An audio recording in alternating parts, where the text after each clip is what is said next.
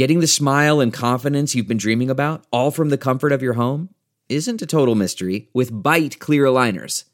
Just don't be surprised if all your friends start asking, What's your secret? Begin by ordering your at home impression kit today for only $14.95. Byte clear aligners are doctor directed and delivered to your door. Treatment costs thousands less than braces, plus, they offer flexible financing, accept eligible insurance, and you can pay with your HSA FSA. Get 80% off your impression kit when you use code WONDERY at Byte.com. That's B-Y-T-E dot com. Start your confidence journey today with Byte. Delve into the shadows of the mind with Sleeping Dogs, a gripping murder mystery starring Academy Award winner Russell Crowe. Now available on digital. Crowe portrays an ex homicide detective unraveling a brutal murder he can't recall. Uncovering secrets from his past, he learns a chilling truth. It's best to let sleeping dogs lie. Visit sleepingdogsmovie.com slash Wondery to watch Sleeping Dogs, now on digital. That's sleepingdogsmovie.com slash Wondery. CarMax is putting peace of mind back in car shopping by putting you in the driver's seat to find a ride that's right for you. Because at CarMax, we believe you shouldn't just settle for a car. You should love your car. That's why every car we sell is CarMax certified quality so you can be sure with upfront pricing that's the same for every customer. So don't settle. Find love at first drive and start shopping now at CarMax.com. CarMax, the way car buying should be. From the southern branch of the Jill Schwartz Memorial Library here in sultry Savannah, this is Obscure Season 2 Frankenstein. I am your host, your friend, your ear lover, your literary mansplainer in chief, and Georgianologist Michael Ian Black. Agonizing over a canker sore I seem to have developed in the lower left quadrant of my mouth. God, it's annoying when that happens, you know? Where everything, every time you try to eat something, it just stings and you feel like, oh, there's just blood everywhere. I mean, I don't know if there's blood everywhere, but, you know, it, it feels grisly even if it doesn't appear grisly. I don't know why I got it. Maybe I haven't been drinking enough water, hydrating enough. Maybe I'm eating too many salty foods. I have a new salt obsession or snack obsession, I guess. And, you know, if you don't know, Mike and Tom Eat Snacks, my snack eating podcast, has relaunched. And maybe we should do these for my snack podcast, but I'll mention them here. You guys maybe already know these, but they're new to me. Dot's Homestyle pretzels.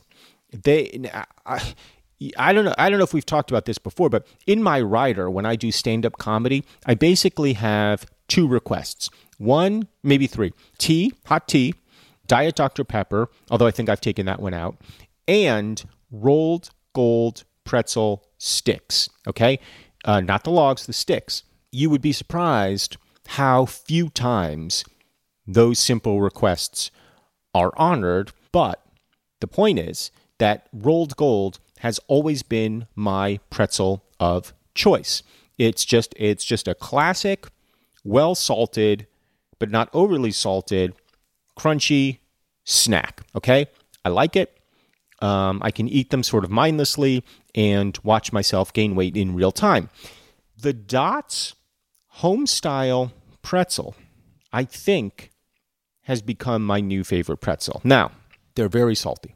They're seasoned pretzels, so they they just they they uh, they just coat this thing in all kinds of different salty flavored goodness I've been eating the Southwestern one. So good.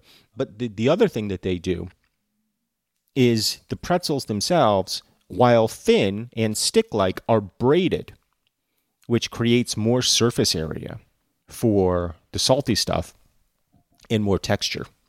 It just creates a, it just, it really just doubles the mouthfeel experience because you you you know you got like a double helix there like a like a strand of DNA and it really is the stuff of life, these pretzels. So that's a problem that I've been buying those. And it's almost certainly a contributing factor to the fact that I have an open wound inside my mouth. Now, it's not herpes. Herpes is an outside wound, a cold sore. I don't have that. I don't, I've never had that. And at this point in my life, it seems unlikely I will contract that. But I do occasionally get the canker sore like we all do. It's causing me some problems, and I'm wondering if it's going to affect my reading at all, or if you can hear it in my speaking voice, because I'm always a little bit conscious of it when I have them, because I always feel it. Other doings here in sultry Savannah are few. We've been slowly trying the pizza here because, you know, one of the big fears about moving to the South is you're not going to get good pizza. You know, especially when you grew up in New Jersey and then you live in Connecticut, you're like, oh, there's not going to be any good pizza in the South.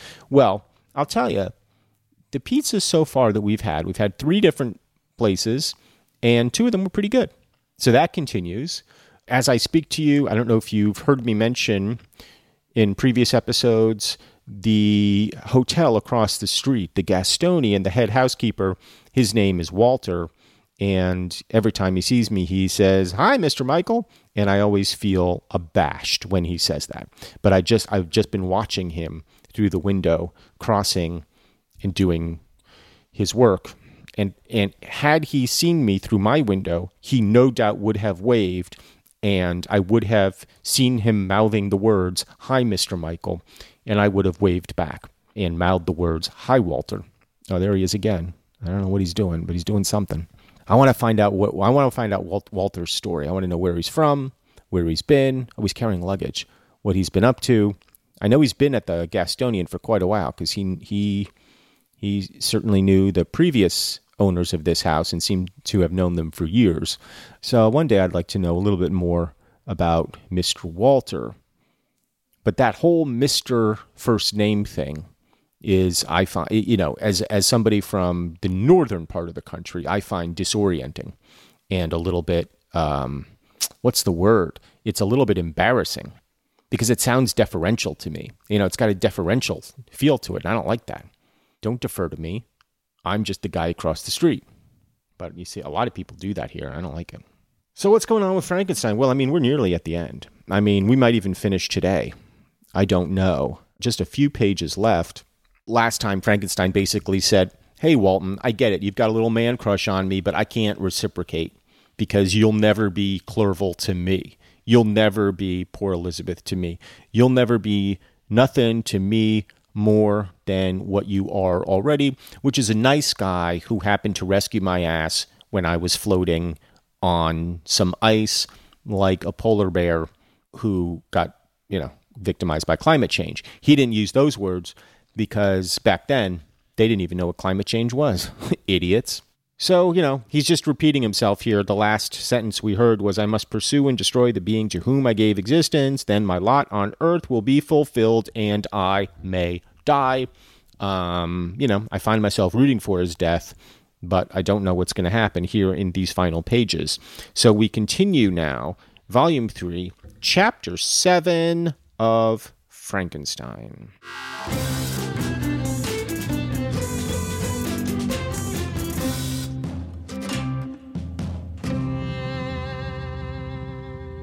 And it begins with a new letter to Mrs. Saville, September 2nd.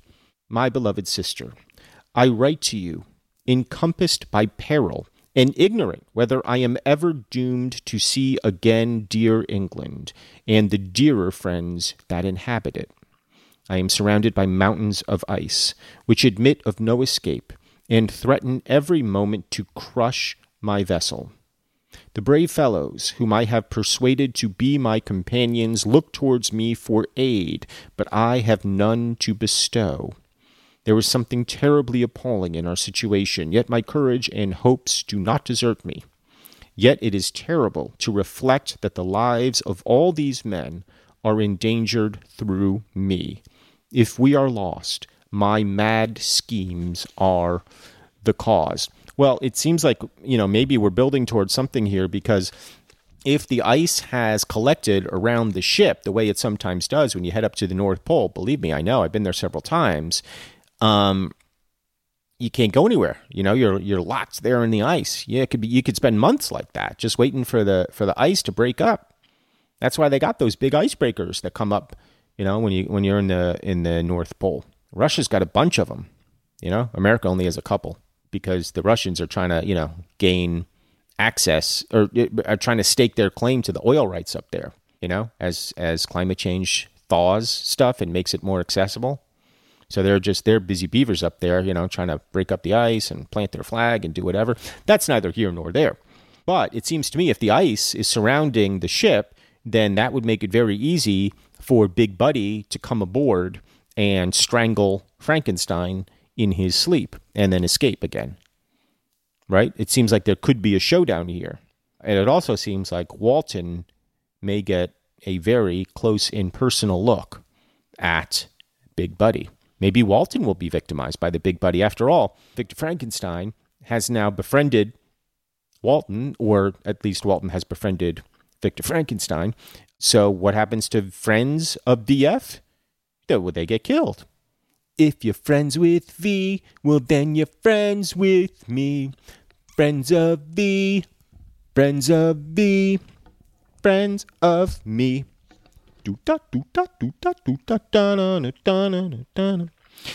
And what, Margaret, will be the state of your mind? You will not hear of my destruction, and you will anxiously await my return.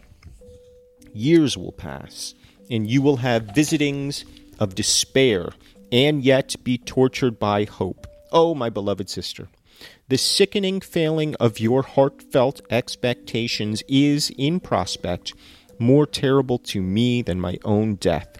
But you have a husband and lovely children. You may be happy. Heaven bless you and make you so. My unfortunate guest regards me with the tenderest compassion. He endeavors to fill me with hope and talks as if life were a possession which he valued. He reminds me how often the same accidents have happened to other navigators who have attempted this sea, and in spite of myself, he fills me with cheerful auguries. Even the sailors feel the power of his eloquence. When he speaks, they no longer despair. He rouses their energies, and while they hear his voice, they believe these vast mountains of ice are molehills, which will vanish before the resolutions of man. These feelings are transitory. Each day of expectation delayed fills them with fear, and I almost dread a mutiny caused by this despair. End of letter. He, um, you know, I didn't mention because I was singing the Rentals. I think that's who sings Friends of P, the Rentals. You know that that the sentiment that he said. It is terrible to reflect that the lives of all these men are endangered through me mirroring, of course, the anguish and fear that Victor Frankenstein has felt low these past few years when all of the people that he is close to were endangered through him and his mad schemes. Um, the parallels there are striking. And here again, Victor Frankenstein cheers up the sailors but inevitably their hopes are dashed by the day as these molehills of ice return again to the size of mountains. The feelings are transitory, so now I almost dread a mutiny caused by this despair. September 5th. A scene has just passed of such uncommon interest that although it is highly probable that these papers may never reach you, yet I cannot forbear recording it. We are still surrounded by mountains of ice, still in imminent danger of being crushed in their conflict. The cold is excessive, and many of my unfortunate comrades have already found a grave amidst this scene of desolation. Frankenstein has daily declined in health, a feverish fire still glimmers in his eyes, but he is exhausted, and when suddenly roused to any exertion, he speedily sinks again into apparent lifelessness. I mentioned in my last letter the fears I entertained of a mutiny. This morning, as I sat watching the wan countenance of my friend, his eyes half closed and his limbs hanging listlessly, I was roused by half a dozen of the sailors, who demanded admission into the cabin.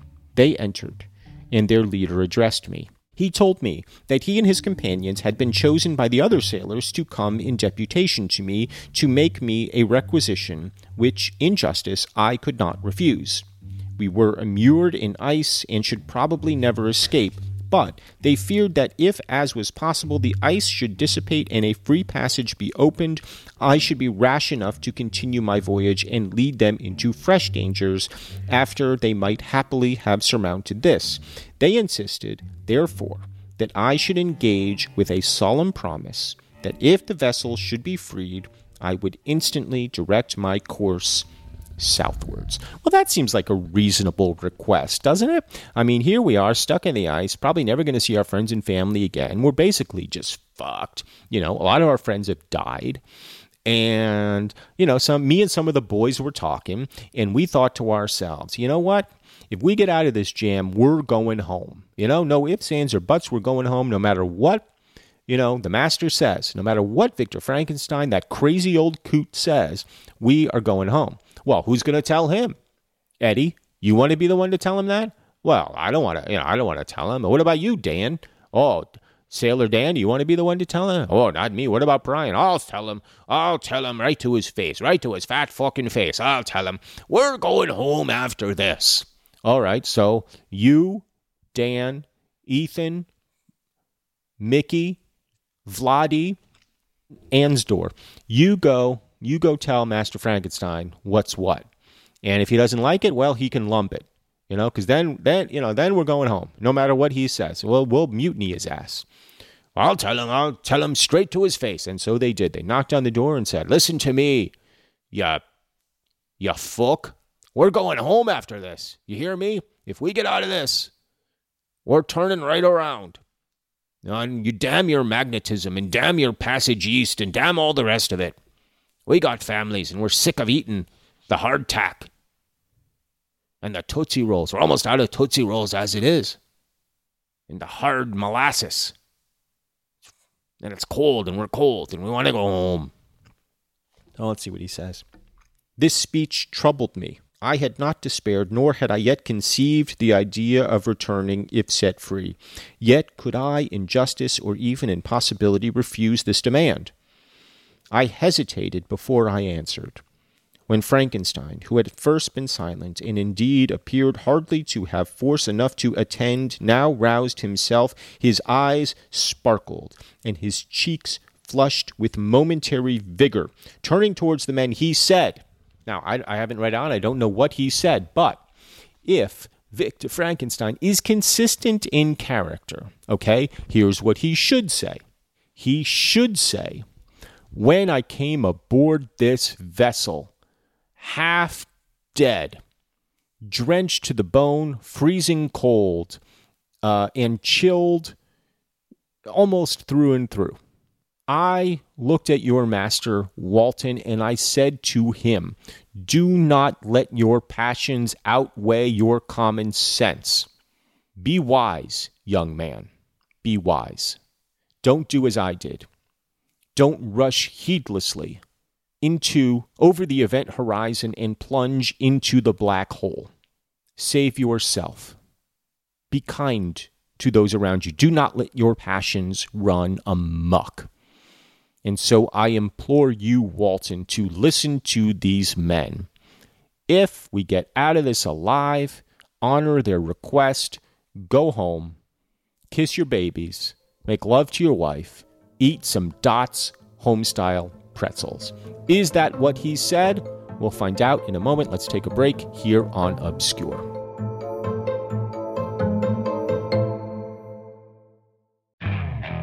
Okay, picture this. It's Friday afternoon when a thought hits you. I can spend another weekend doing the same old whatever, or I can hop into my all new Hyundai Santa Fe and hit the road. With available HTRAC all-wheel drive and three-row seating, my whole family can head deep into the wild. Conquer the weekend in the all-new Hyundai Santa Fe. Visit HyundaiUSA.com or call 562 for more details. Hyundai, there's joy in every journey. Okay, picture this. It's Friday afternoon when a thought hits you. I can spend another weekend doing the same old whatever, or I can hop into my all-new Hyundai Santa Fe and hit the road. With available HTRAC all-wheel drive and three-row seating, my whole family can head deep into the wild. Conquer the weekend in the all-new Hyundai Santa Fe.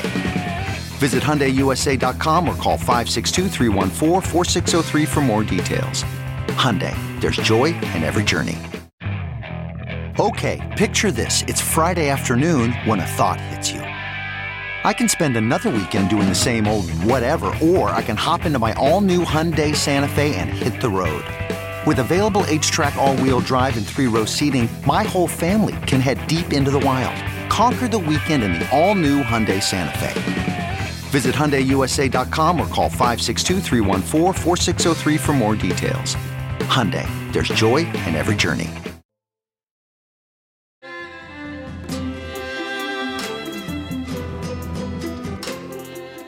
Back in Obscure, Victor Frankenstein about to open his mouth and talk. I mean, he spent the whole book talking, you know?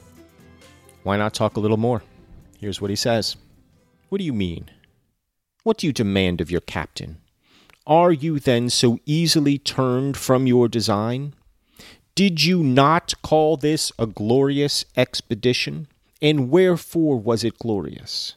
Not because the way was smooth and placid as a southern sea, but because it was full of dangers and terror, because at every new incident your fortitude was to be called forth, and your courage exhibited, because danger and death surrounded it. And these you were to brave and overcome. For this was it an honorable undertaking.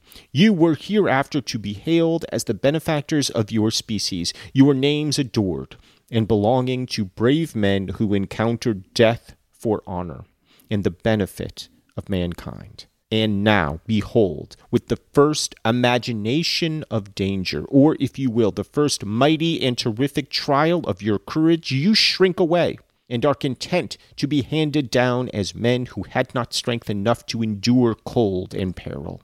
And so, poor souls, they were chilly and returned to their warm firesides. Why, that requires not this preparation. Ye need not have come thus far, and dragged your captain to the shame of a defeat, merely to prove yourselves cowards. Oh, be men or be more than men. Be steady to your purposes and firm as a rock. This ice is not made of such stuff as your hearts may be. It is mutable and cannot withstand you if you say that it shall not. Do not return to your families with the stigma of disgrace marked on your brows. Return as heroes who have fought and conquered and who know not what it is to turn their backs on the foe. He spoke this with a voice so modulated to the different feelings expressed in his speech, with an eye so full of lofty design and heroism, that can you wonder that these men were moved? They looked at one another and were unable to reply. I spoke. I told them to retire and consider of what had been said, that I would not lead them farther north if they strenuously desired the contrary, but that I hoped that, with reflection, their courage would return. They retired, and I turned towards my friend, but he was sunk in languor, languor, and almost deprived of life. How all this will terminate, I know not, but I had rather die than return shamefully, my purpose unfulfilled. Yet I fear such will be my fate. The men, unsupported by ideas of glory and honor, can never willingly continue to endure their present hardships. I mean, so, you know, looks like Frankenstein has had a little bit of a change of heart here, you know? I mean, uh, this is the deeper character of Frankenstein, the relentless pursuer, the chaser of lofty ideals and goals, the one who would rather die than fail. And in such hubris, what happens? You fly right into the goddamn sun, don't you, Icarus? Don't you? And the words are stirring and the words are moving. But how many people have to die for hollow dreams? Or maybe not so hollow dreams. What is creation worth? Is it worth all? Because that's what Frankenstein is imploring them to give. All. Walton, too, seems not to have heeded Frankenstein's story. Whatever wisdom was contained within seems lost on both of them. We can give some, we might be we might even give most. But does the art of creation demands that we give all? And if so, is it worth it? I think that's for every individual to judge. It may be. There's those um you've probably heard this before, but there's this uh, uh, uh, study or, or not study poll that I guess went out to athletes, I guess Olympic athletes or those training for the Olympics, that basically asked, would you give up? It was either like five or ten years of your life. Basically, would you cut that th- these amount of years off of your life if it would guarantee that you would win Olympic gold. And I feel like a majority of them said they would. They would take that deal. Now, that's not giving all, but it's giving most. You know, it's giving most. I don't know. I don't think there's ever been anything in my life uh, in terms of creative expression that I would be willing to die for. I don't think. I mean, we have enough stuff already, don't we? I mean, you know, you know, if you're going to give your life to write a book or a song or make an invention or whatever it is, you know, it kind of seems like, hey, you know what? The world already has a lot of that stuff. Maybe don't give your life for it. You know, there's a certain amount of egotism involved. I mean, a, a, an enormous amount of egotism involved. And Frankenstein says it. Don't you want to come back and be rewarded as heroes? Don't you want to be hailed? Because I don't know that anybody would be, you know, I don't know that you come back from where they were, having not achieved your goal. I don't feel like anybody's going to be like, ah, you miserable failure. Look at you. Got stuck in the ice and decided to come home with your tail between your legs, going up there where nobody's ever been before, up to the North Pole. And now look at you, you dummy. Ah, we're laughing at you over here. I don't feel like anybody's going to be like that. I feel like I feel like they're going to be, you know, happy to see him, happy that they're home. I understand, you know, that was the age of ex- well, I guess it wasn't quite the age of explorers, but there, you know, there was still a lot of scientific undertaking going on and ex- explorations happening and you know, adventuring going on and I understand like the desire for glory runs pretty deep in men's blood, but also be nice to get home. You know, watch a little HBO. I don't know if I'm going to quite finish the book here. I guess not. But we'll go we'll go on a little further. September 7th. The die is cast. I have consented to return if we are not destroyed. Thus are my hopes blasted by cowardice and indecision. I come back ignorant and disappointed. It requires more philosophy than I possess to bear this injustice with patience. That's a good line. That's the end of the letter, too. It requires more philosophy than I possess to bear this injustice with patience. I mean, I get it. Like, you're bummed, but better men than you, you scalawag, have attempted things and failed. It is in the attempt, the full attempt, that we find ourselves and our mettle. The success of such an endeavor may not be as important. I don't know. I don't know. But I mean, you've given so much already, bro. Maybe give cut yourself some slack. September 12th, five days later. It is past. I am returning to England. Oh, so the ice broke up. Great. I have lost my hopes of utility and glory. Oh, and then here, it says, I have lost my friend. But I will endeavor to detail these bitter circumstances to you, my dear sister, and while I am wafted towards England and towards you, I will not despond.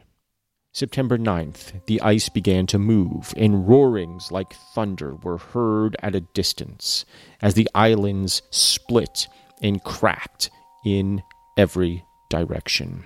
We were in the most imminent peril, but As we could only remain passive, my chief attention was occupied by my unfortunate guest, whose illness increased in such a degree that he was entirely confined to his bed. The ice cracked behind us and was driven with force towards the north. A breeze sprung from the west, and on the 11th, the passage towards the south became perfectly free. When the sailors saw this, and that their return to their native country was apparently assured, a shout of tumultuous joy broke from them, loud and long continued. Frankenstein, who was dozing, awoke and asked the cause of the tumult. They shout, I said, because they will soon return to England. Do you then really return? Alas, yes. I cannot withstand their demands. I cannot lead them unwillingly to danger, and I must return. Do so if you will, but I will not. I'm now uh, returning to the accent for, for no apparent reason. You may give up your purpose, but mine is assigned to me by heaven, and I dare not. I am weak, but surely the spirits who assist my vengeance will endow me with sufficient strength. Saying this, he endeavored to spring from the bed, but the exertion was too great for him. He fell back and fainted. Um, funnier would be if he uh, fell forward and smashed his face on the floor, on the deck of the ship. You know, fell, falling back onto the bed. Okay, sure. You know, fine for the story. But if we want a little, you know, comic interlude, and I think we do, he he springs up from the bed, faints, smashes his face on the deck. You know, funny, good stuff. It was long before he was restored, and I often thought that life was entirely extinct. At length he opened his eyes. He breathed with difficulty and was unable to speak. The surgeon gave him a composing draught and ordered us to leave him undisturbed. In the meantime, he told me that my friend had certainly not many hours to live. So he's not long to live. His sentence was pronounced, and I could only grieve and be patient. He's not going to die like this. I mean, let's just be honest. He's not going to die like this. I mean, if he does, that sucks. Sucks for the book. Dramatically speaking, it just sucks, but he won't. I sat by his bed, watching him. His eyes were closed, and I thought he slept. But presently he called to me in a feeble voice, and bidding me come near, said, Alas, the strength I relied on is gone. I feel that I shall soon die, and he, my enemy and persecutor, may still be in being. Think not, Walton, that in the last moments of my existence I feel that burning hatred and ardent desire of revenge I once expressed. But I feel myself justified in desiring the death of my adversary. During these last few days I have been occupied in examining my past conduct nor do I find it blamable. In a fit of enthusiastic madness, I created a rational creature, and was bound towards him, to assure, as far was as in my as far as was in my power, his happiness and well-being. This was my duty, but there was another still paramount to that. My duty towards the beings of my own species had greater claims to my attention because they included a greater proportion of happiness or misery. Urged by this view, I refused, and I did right in refusing, to create a companion for the first creature. He showed unparalleled malignity and selfishness. In evil, he destroyed my friends. He devoted to destruction beings who possessed exquisite sensations, happiness, and wisdom nor do I know where this, this thirst for vengeance may end. Miserable himself, that he may render no other wretched, he ought to die. The task of his destruction was mine, but I have failed. When actuated by selfish and vicious motives, I asked you to undertake my unfinished work, and I renew this request now. What? When I am only induced by reason and virtue. You just said there were selfish and vicious motives. And now you're saying, hey, so will you do it? Come on, man. No, no. The answer is no, I will not. I'm going home.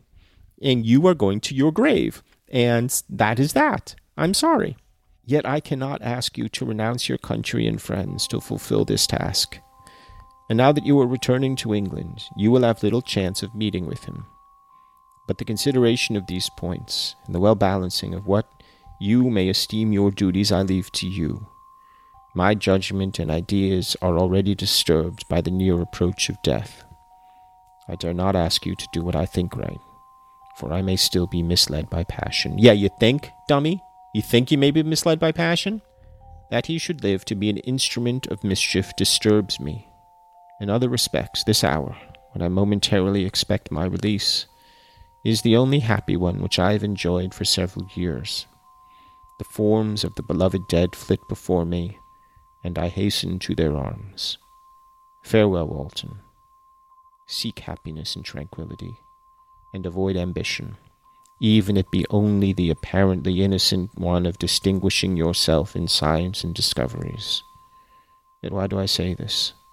I have myself been blasted in these hopes, yet another may succeed.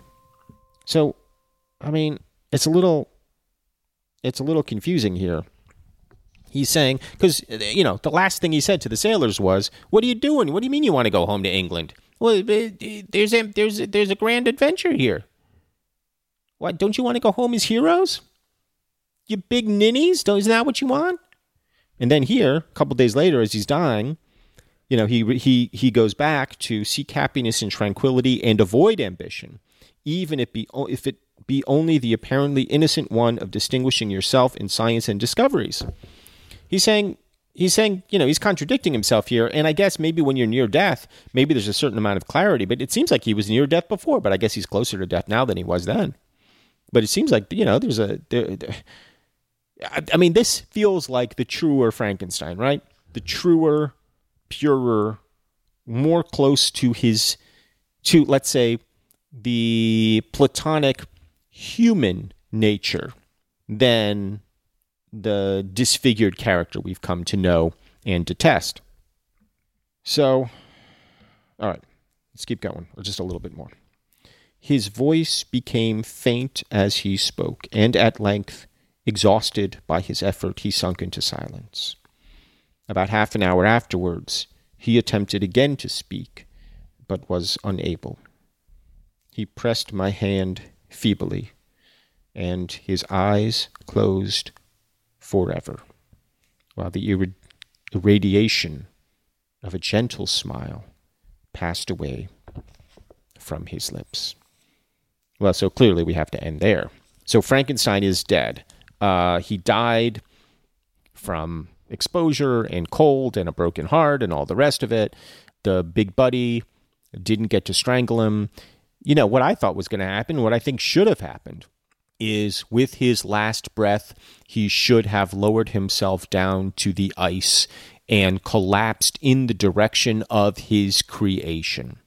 He should have continued his quest to the bitter end, but he did not. Instead, he found his own tranquility, he found some peace, but I have to say, as a reader, it feels unearned.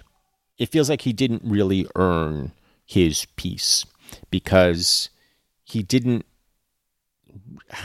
you know, it's hard to, he didn't really learn his lesson. In his last breath, he's saying, by the way, don't seek out ambition, don't seek out fame, but if you could, please pursue the big buddy to your dying breath for me. You know? So I, you know, he's a complicated character, but and flawed. But I think also maybe f- flawed in the storytelling. Um, he didn't earn that death. And look, do we in life do we earn the deaths that we have that we get? No, but there is a moralistic tone to the book. And when we're dealing with morals, and we're and when we're dealing with matters of the spirit in a fictional way, you kind of want to feel like, hey, you know, don't you get your just desserts one way or the other at the end? I would have liked to have, I like I would have liked him to have walked the plank to get to the big buddy with all the other sailors saying, Don't do it, don't do it, Vic, don't do it. Let us take you home to England. Let us take you home. Nope. Or he, I guess home was for him was in England, but you know what I'm saying. And then, you know, with his dying breath, he walks the plank onto the ice. And there, or maybe, you know, the ship sets sail for the south as Frankenstein crawls on all fours towards the big buddy. And then just over the horizon, we see a speck, a speck just on the horizon as the ship sails away, moving towards Victor Frankenstein. And then we could have been left with some mystery and wonder as to what happened between those two. That would have been a more satisfying end, I think, to the life of Victor Frankenstein or what we knew of it. And it certainly sets up the sequel, does it not? This feels kind of bad. You know? Just not good storytelling. He just dies. He's there. You know, they plucked him out of the water. He was close to death. He told his tale and then he died. no thanks. Yeah, I wanted more. But, you know, it is what it is. Uh, all right. My sore is bothering me. And we are going to end here on the penultimate episode of season two of Frankenstein. It's Frankenstein. Join us next week for a final episode of Obscure. But until then, I wish you adieu.